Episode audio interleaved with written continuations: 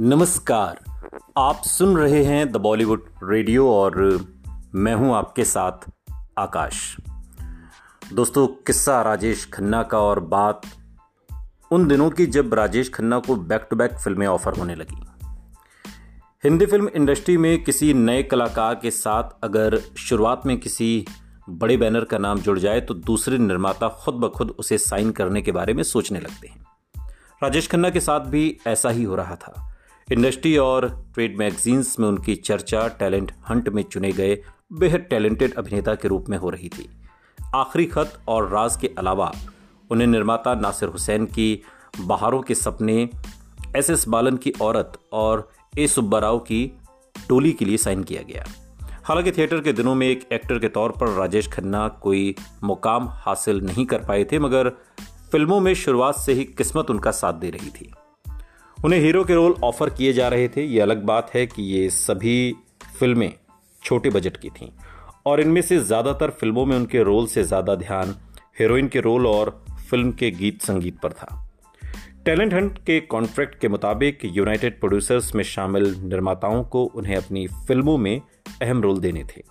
इन जाने माने निर्माताओं के साथ फ़िल्में मिलना ही किसी नए अभिनेता के लिए अपने आप में एक बड़ी उपलब्धि थी। फिर आखिरी खत में कहानी खुद पर केंद्रित न होने के बावजूद राजेश खन्ना ने सबका ध्यान अपनी ओर खींचा। शुरुआती फ़िल्मों में सिर्फ़ फ़िल्म राज में ही उनका रोल अहम था, जो कि एक स्टार के रूप में उन्हें सही लॉन्च दे सकता था। और इसमें उनका स्क्रीन टाइम भी बाकी फ़िल्मों की तुलना में ज़्यादा था, क्योंकि वो डबल रोल निभा रहे थे। साथ ही ये उनकी पहली रंगीन फ़िल्म भी थी। फ़िल्म आखिरी खत फ्लॉप होने के बाद राजेश खन्ना ने अपनी सारी उम्मीद इस फ़िल्म से जोड़ रखी थी। लेकिन उन्नीस सौ सड़सठ में रिलीज़ हुई निर्माता जीपी सिप्पी की ये फ़िल्म भी बुरी तरह फ्लॉप हो गई। बबीता के साथ उनकी जोड़ी दर्शकों को पसंद नहीं आई। फ़िल्म इंडस्ट्री में हर शुक्रवार किस्मत और लोगों की राय बदलती रहती है। लगातार दूसरी फ़िल्म फ्लॉप होने के बाद राजेश खन्ना को लेकर निर्माताओं और मीडिया की नज़रें भी बदलनी शुरू हो गईं। अब टैलेंट के अलावा लोगों की नज़रें राजेश खन्ना की खामियों पर जाकर ठहरने लगी। ये ताना भी मारा जा रहा था कि आखिर यूनाइटेड प्रोड्यूसर्स ने हज़ारों प्रतियोगियों के बीच में ये किस लड़के को चुन लिया? लीड रोल मिलने के बावजूद अपने करियर के बारे में जैसा राजेश खन्ना ने सोचा था, वैसा कुछ नहीं हो रहा था। इंडस्ट्री में एंट्री मिलने के बाद अब उन्हें हाथ से सब कुछ फिसलता हुआ महसूस हो रहा था। आखिरी खत और राज जैसी मेरी कुछ शुरुआती फ़िल्में मेरे इस डर को दूर करने में नाकाम रहीं।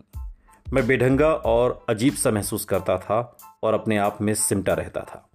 ये वो दौर था जब मुझे अंदाज़ा नहीं था कि मुझे क्या करना चाहिए और क्या नहीं। सालों बाद राजेश खन्ना ने अपने एक इंटरव्यू में उन दिनों को याद करते हुए कहा, उन्नीस सौ सड़सठ में उनकी अगली फ़िल्म, बहारों के सपने की शूटिंग चल रही थी। फ़िल्म के निर्देशक थे नासिर हुसैन और राजेश खन्ना की हीरोइन थी आशा पारेख, जो अब तक कई हिट फ़िल्मों की हीरोइन रह चुकी थी और एक तरीके से राजेश खन्ना से बड़ी स्टार थी। उनकी अपनी फ़ैन फॉलोइंग थी और इस फ़िल्म के समय जो राजेश खन्ना से बड़ी स्टार भी थी, एक वरिष्ठ फ़िल्म पत्रकार इस बारे में फ़िल्म की शूटिंग से जुड़ा एक किस्सा बताते हैं। फ़िल्म एक आउटडोर शूट के दौरान शॉट देने के बाद आशा पारेख और राजेश खन्ना खुले मैदान में अपनी अपनी कुर्सी पर बैठे हुए थे। तभी शूटिंग देख रहे कुछ नौजवानों की भीड़ उनकी तरफ़ ऑटोग्राफ लेने के लिए आगे बढ़ी। राजेश खन्ना ने इन फैंस को अपनी तरफ़ आता देख मनी मन बड़े खुश हुए। लेकिन तभी उन्होंने देखा कि ये भीड़ उन तक पहुँचने से पहले ही आशा पारेख के पास जाकर रुक गई। हर कोई आशा पारेख के ऑटोग्राफ ले रहा था। राजेश खन्ना चुपचाप वहाँ बैठे रहे और तभी आशा पारेख के ऑटोग्राफ लेने के बाद भीड़ में से दो लड़कियाँ उनकी तरफ़ बढ़ने लगीं। राजेश खन्ना ने मुरझाए हुए चेहरे पर अचानक से मुस्कान दी। वो करीब आई राजेश, जब लड़कियाँ राजेश खन्ना के करीब आई तो अपने खास अंदाज में काका मुस्कुराए। लड़कियों का नाम पूछकर उन्हें अपने ऑटोग्राफ दिए और उनसे बातें भी की। लड़कियाँ उनसे बात करके शर्माते हुए मुस्कुरा रही थीं। राजेश खन्ना ने सच में उन दोनों पर जादू कर दिया था। इसी दौरान फैंस की इस भीड़ में से कुछ लड़के आपस में बातें कर रहे थे। तूने देखा ना, वो जो बैठा है, वो फ़िल्म का हीरो है। दूसरे लड़के ने राजेश खन्ना की तरफ़ देखते हुए जवाब दिया हाँ यार, कैसे कैसे लोग हीरो बन जाते हैं। इसकी आँखें देखी? बिल्कुल नेपाल से आया, गुरखा लगता है। इस भीड़ पर, इस बात को लेकर मौजूद कई लोग भीड़ में खिलखिलाकर हंस पड़े। उस दौर में एक फ़िल्म मैगजीन को दिए इंटरव्यू में आशा पारेख भी बताती हैं कि उनकी माँ उनसे पूछती थी कि वो ऐसे हीरो के साथ काम क्यों कर रही हैं जिसका चेहरा मुहासों से भरा हुआ है? सफलता सब कुछ बदल देती है। कामयाबी के चश्मे से हर चीज़ खूबसूरत और रंगीन नज़र आती है। नाकामी के दौर में जिन बातों को लेकर मज़ाक उड़ाया जाता है, वही बातें कामयाब आने पर, कामयाबी मिलने पर, कामयाब होने पर किसी को बुरी नहीं लगती, बल्कि उनकी तारीफ़ होती है। इसी मुहासों से भरे चेहरे पर कुछ वक्त बाद पूरा हिंदुस्तान फिदा होने वाला था।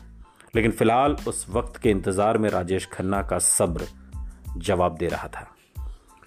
बाहरों के सपने में भी आशा पारेख के रोल को ही पसंद किया गया, रोल बेहतर था, लेकिन राजेश खन्ना की संवेदनशील परफॉर्मेंस मासूमियत और चॉकलेटी चेहरे के बारे में मीडिया में अच्छी बातें लिखी गई। आज भी ये फ़िल्म आर डी बर्मन के बेहतरीन संगीत के लिए जानी जाती है। गीतकार मजरू सुल्तानपुरी के तीन यादगार गीत, आजा पिया तो है प्यार दूँ और क्या जानू सजन, या चुनरी संभाल गोरी लोग भूले नहीं हैं। और यही वो फ़िल्म थी जिसके ज़रिए राजेश खन्ना और आर डी बर्मन का ताल्लुक हुआ। वो टीम बनी जो आने वाले सालों में भारतीय सिनेमा के संगीत को एक पहचान दे गई। मगर इतने अच्छे संगीत के बावजूद बहारों के सपने का हश्र भी वही हुआ जो राजेश खन्ना की पिछली फ़िल्मों का हुआ था। एस एस बालन की औरत भी फ्लॉप रही, ये नाकामी निर्माताओं के सब्र का इम्तिहान ले रही थी। लेकिन राजेश खन्ना के साथ एक अजीब बात हो रही थी। ऐसी घटना उनसे पहले या उनके बाद शायद किसी एक्टर के साथ नहीं हुई। चार बड़ी फ्लॉप देने के बाद निर्माता उन्हें अब भी अपनी फ़िल्मों में बतौर हीरो साइन कर रहे थे, ऐसा आमतौर पर होता नहीं है। पता नहीं क्यों उन्हें राजेश खन्ना पर ऐसा यकीन था, जो फ़िल्में पिटने के बाद भी पूरी तरह डगमगाया नहीं था। जो नई फ़िल्में राजेश खन्ना ने साइन की थी, उनमें शक्ति सामंत की आराधना और राज खोसला की दो रास्ते थी। मगर कामयाबी का रास्ता कितनी दूर है, इसका अंदाज़ा राजेश खन्ना को नहीं था। निर्माता निर्देशक बी आर चोपड़ा भी राजेश खन्ना को चुनने वाले यूनाइटेड प्रोड्यूसर्स की टीम में से एक थे, उनके छोटे भाई यश चोपड़ा भी उन दिनों उन्हीं के साथ काम करते थे। उन दिनों यश बी आर फ़िल्म के लिए धर्मेंद्र फिरोज खान, सायरा बानो को लेकर फ़िल्म आदमी और इंसान की शूटिंग लगभग पूरी कर चुके थे। बड़े बजट की इस फ़िल्म के कुछ सीन्स से यश चोपड़ा खुश नहीं थे। उन्हें दोबारा शूट करना चाहते थे, लेकिन मुश्किल ये थी कि फ़िल्म की हीरोइन सायरा बानो के पैर में चोट लगी थी और इलाज के लिए वो लंदन चली गई। उनके लौटने में अभी कुछ समय बाकी था। यश चोपड़ा किसी तरह इस वक्त का इस्तेमाल करना चाहते थे। और इन्हीं दिनों यश चोपड़ा के मशहूर नाटककार प्रवीण जोशी का एक गुजराती नाटक उन्होंने देखा, जिसका नाम था धूमस। धूमस में मुख्य किरदार उनके भाई अरविंद जोशी, जो कि अभिनेता शर्मन जोशी के पिता, उन्होंने निभाया था। धूमस अंग्रेज़ी लेखक मोन्टेडॉयल के नाटक साइन पोस्ट टू मर्डर पर आधारित था और इस पर उन्नीस सौ चौंसठ में हॉलीवुड नाम से एक कामयाब फ़िल्म भी बन चुकी है। ये एक रात की कहानी थी जिसमें पुलिस से भागा एक मुजरिम एक बंगले में पनाह लेता है। और इस बंगले में एक लड़की अकेली रहती है। मासूम सी दिखने वाली इस लड़की के जाल में वो बुरी तरह उलझता चला जाता है। और अंत में वो लड़की खुद कातिल निकलती है। यश चोपड़ा ने फैसला कर लिया कि इस नाटक पर वो जल्दी से एक फ़िल्म बनाएँगे। बड़े भाई बी आर चोपड़ा से सलाह मशवरा किया। तय हुआ कि ये फ़िल्म बी आर फ़िल्म के कि छोटे बजट की एक एक्सपेरिमेंटल फ़िल्म होगी। जो सबसे ख़ास बात तो ये तय हुई कि ये फ़िल्म में कोई गाना नहीं होगा। और यही नहीं, इसे एक ही शूटिंग शेड्यूल में, एक ही सेट पर एक महीने में पूरा कर लिया जाएगा। ये काम उस दौर की हिंदी फ़िल्म इंडस्ट्री की कार्यशैली से बिल्कुल अलग था। क्योंकि उस दौर में प्लानिंग से लेकर फ़िल्म के रिलीज़ तक कम से कम एक साल तो लगता ही था। आज की तरह चटपट फ़िल्में नहीं मिलती थी। यश चोपड़ा इस चुनौती को लेकर बेहद उत्साहित हो गए और फ़िल्म का नाम रखा गया इत्तेफाक। इस फ़िल्म में यश चोपड़ा के चीफ असिस्टेंट डायरेक्टर रहे रमेश तलवार बताते हैं कि मैंने बी आर फ़िल्म ज्वाइन की थी और इत्तेफाक यश जी डायरेक्ट कर रहे थे। करीब 40 दिन में बनी थी ये फ़िल्म। उसका प्लान यही था कि पहली सितंबर उन्नीस सौ उनहत्तर से शूटिंग करेंगे और 10 अक्टूबर को रिलीज़ कर देंगे। एक ही सेट की फ़िल्म थी। जल्दी फ़िल्म ख़त्म करनी थी तो फ़िल्म में हीरो हीरोइन भी ऐसे चाहिए थे जिनके पास एक महीने की खाली डेट्स हों। हीरो के लिए बी आर चोपड़ा के दिमाग में पहला नाम था Rajesh Khanna. Filmfare United Producers talented talent hunt के कॉन्ट्रैक्ट के हिसाब से उन्हें राजेश खन्ना के साथ फ़िल्म बनानी भी थी। साथ ही राजेश खन्ना की कोई फ़िल्म फिक्स इमेज अब तक बनी नहीं थी किसी भी फ़िल्म में तो ये बात इत्तेफाक के इस किरदार पर बिल्कुल फिट बैठती थी। फ़िल्म में हीरोइन का किरदार नेगेटिव था और इस किरदार के लिए पहले एक्ट्रेस राखी से बात हुई। लेकिन राखी उस वक्त राष्ट्रीय प्रोडक्शन की फ़िल्म जीवन मृत्यु साइन कर चुकी थी और उनके साथ कॉन्ट्रैक्ट में बंधी हुई थी। तब यश चोपड़ा ने नंदा को साइन किया। नंदा अब तक जब जब फूल खिले और गुमनाम जैसी हिट फ़िल्मों में काम कर चुकी थी। यश चोपड़ा चाहते थे कि फ़िल्म इत्तेफाक देखते समय किसी हीरोइन पर शक ना हो कि वो कातिल भी हो सकती है। नंदा की छवि मासूम और रोमानी थी। और इस साइकोपैथ कातिल के बारे में दर्शकों को झटका देने के लिए इसकी कास्टिंग कमाल की थी। सितंबर उन्नीस सौ उनहत्तर में फ़िल्म की कास्टिंग शुरू कर दी गई। मुंबई के परेल में स्थित राजकमल स्टूडियो में फ़िल्म का सेट लगाया गया और हर रोज सुबह जल्दी शूटिंग शुरू हो जाती और देर रात तक चलती रहती। शायद चार फ्लॉप फ़िल्मों का दबाव ही था कि राजेश खन्ना हर रोज शूटिंग शुरू होने से काफ़ी पहले सेट्स पर आ जाते थे और अपने सीन्स की रिहर्सल करते थे, जबकि आमतौर पर राजेश खन्ना के व्यक्तित्व से बिल्कुल उलट बात थी। उन दिनों को याद करते हुए राजेश तलवार बताते हैं कि इत्तेफाक तक आते आते उन्होंने लेट आने की शुरुआती आदत पर भी काफ़ी हद तक काबू पा लिया था। उन्हें एहसास था कि वो बेहद किस्मत वाले हैं कि उन्हें बड़े बैनर्स की फ़िल्मों में साइन किया गया है। इत्तेफाक के सेट्स पर लेट आने का मतलब ही नहीं था। क्योंकि पूरी फ़िल्म एक महीने में ख़त्म करनी थी। पूरे सितंबर में शूटिंग शुरू हुई और दिन में शूट होता था। वो उसी रात जाकर यश जी उसे एडिट भी करते थे, यश चोपड़ा। वो एक अजीब सा अनुभव था और उस दौर के हिसाब से बेहद एक्सपेरिमेंटल फ़िल्म कही जा सकती है। बैकग्राउंड म्यूज़िक पर भी साथ में काम शुरू हुआ, गाने तो थे नहीं फ़िल्म में। सलील चौधरी ने लेकिन कमाल का बैकग्राउंड म्यूज़िक दिया फ़िल्म में। इत्तेफाक एक अभिनेता के तौर पर राजेश खन्ना के लिए भी बड़ी चुनौती थी। इसमें उनके किरदार के कई शेड्स थे।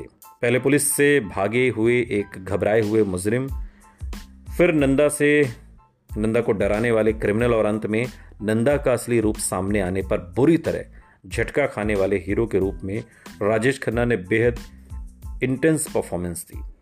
इस रोल की बात करते हुए अपने एक इंटरव्यू में उन्होंने कहा था, मैंने उस रोल पर बहुत मेहनत की थी। कई बार तो अगर मुझे कोई सीन परेशान करता था तो मैं निर्देशक को आधी रात के वक्त भी जगा दिया करता था। हालाँकि फ़िल्म के कई सीन में राजेश खन्ना काफ़ी लाउड भी नज़र आते हैं, लेकिन मेलोड्रामा शायद उस दौर की हिंदी फ़िल्मों का अहम हिस्सा हुआ करता था, जिसमें राजेश खन्ना तब फिट बैठे। इत्तेफाक की शूटिंग शुरू होने से पहले ही राजेश खन्ना, शक्ति सामंत की फ़िल्म आराधना और राज खोसला की दो रास्ते की शूटिंग तकरीबन पूरी कर चुके थे। दोनों फ़िल्मों को साल उन्नीस सौ उनहत्तर के अंत में रिलीज़ होना था, लेकिन इत्तेफाक ने रिलीज़ होने की दौड़ में बाकी दोनों फ़िल्मों को पीछे छोड़ दिया। 4 अक्टूबर उन्नीस सौ उनहत्तर को इत्तेफाक रिलीज़ हुई। बिना गानों की सस्पेंस थ्रिलर ने आम मसाला हिंदी फ़िल्म देखने वाले दर्शकों को हैरत में डाल दिया। फ़िल्म की असली स्टार नंदा थी, जिनकी खूब तारीफ़ हुई, लेकिन फ़िल्म के सरप्राइज़ पैकेज साबित हुए राजेश खन्ना। जिनके अभिनय की बड़े बड़े समीक्षकों ने जमकर तारीफ़ की। राजेश तलवार बताते हैं इतफाक कम बजट की फ़िल्म थी, पंद्रह हफ़्ते चली, तारीफ़ भी हुई। राजेश खन्ना की एक्टिंग देखकर इंडस्ट्री के लोग भी कहने लगे कि भाई, ये टैलेंट अब तक कहाँ छिपा था? मतलब अभिनय की जो गहराई उन्होंने इतफाक में दिखाई, उससे लोगों को एकदम से राजेश खन्ना अच्छे लगने लगे। एक उम्मीद नज़र आने लगी थी। लंबे वक्त के बाद आखिरकार राजेश खन्ना ने पहली बार कामयाबी का जायका चख लिया था। लेकिन किसी को यह अंदाज़ा नहीं था कि यह कामयाबी कोई इत्तेफाक नहीं, बल्कि बॉक्स ऑफ़िस पर आने वाले एक तूफ़ान की बस शुरुआत भर है। तूफ़ान यानी कि बैक टू बैक पंद्रह सुपरहिट फ़िल्मों का सिलसिला, जो फ़िल्म आराधना से शुरू होना था। सुनते रहिए द बॉलीवुड रेडियो, सुनता है सारा इंडिया।